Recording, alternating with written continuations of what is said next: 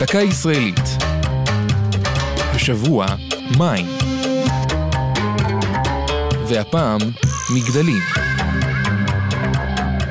כשם שמגדל פעמונים מעיד על כנסייה נוצרית, וכשם שצריח מסמן מסגד מוסלמי, כך היה מגדל המים, לאות המובהק של היישוב היהודי בארץ בשנותיו הראשונות. מגדלי המים הגבוהים אינם המצאה ישראלית, והם מוכרים כבר בתרבויות קדומות, כמו אור כסדים או רומי. אולם במהלך שנות ה-30 וה-40 נעשה מגדל המים היצוק בטון לסמל התחייה הלאומית ונוף היישוב העברי. ביישובים מבודדים היו המגדלים הנישאים גם למגדלי תצפית ושמירה, ומשום כך היו יעד להפגזות והתקפות, ואלה הקנו להם מקום כבוד במורשת הקרב של מלחמת העצמאות. עד היום עומדים המגדלים המכוערים בקיבוצי הדרום, נגבה ויד מרדכי, כאנדרטאות המנציחות את המערכה על היישובים. כיום מחליפות משאבות משוכללות את מגדלי המים. רבים מהם עומדים מוזנחים או נהרסו, ורק מעטים שומרו ושולבו בנוף העירוני.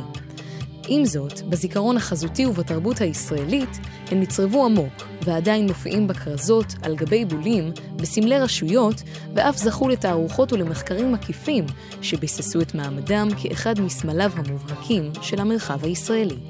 זו הייתה דקה ישראלית על מים ומגדלים. כתבה נעמי קנטור יצחייק. ייעוץ הדוקטור צבי אלחיאני.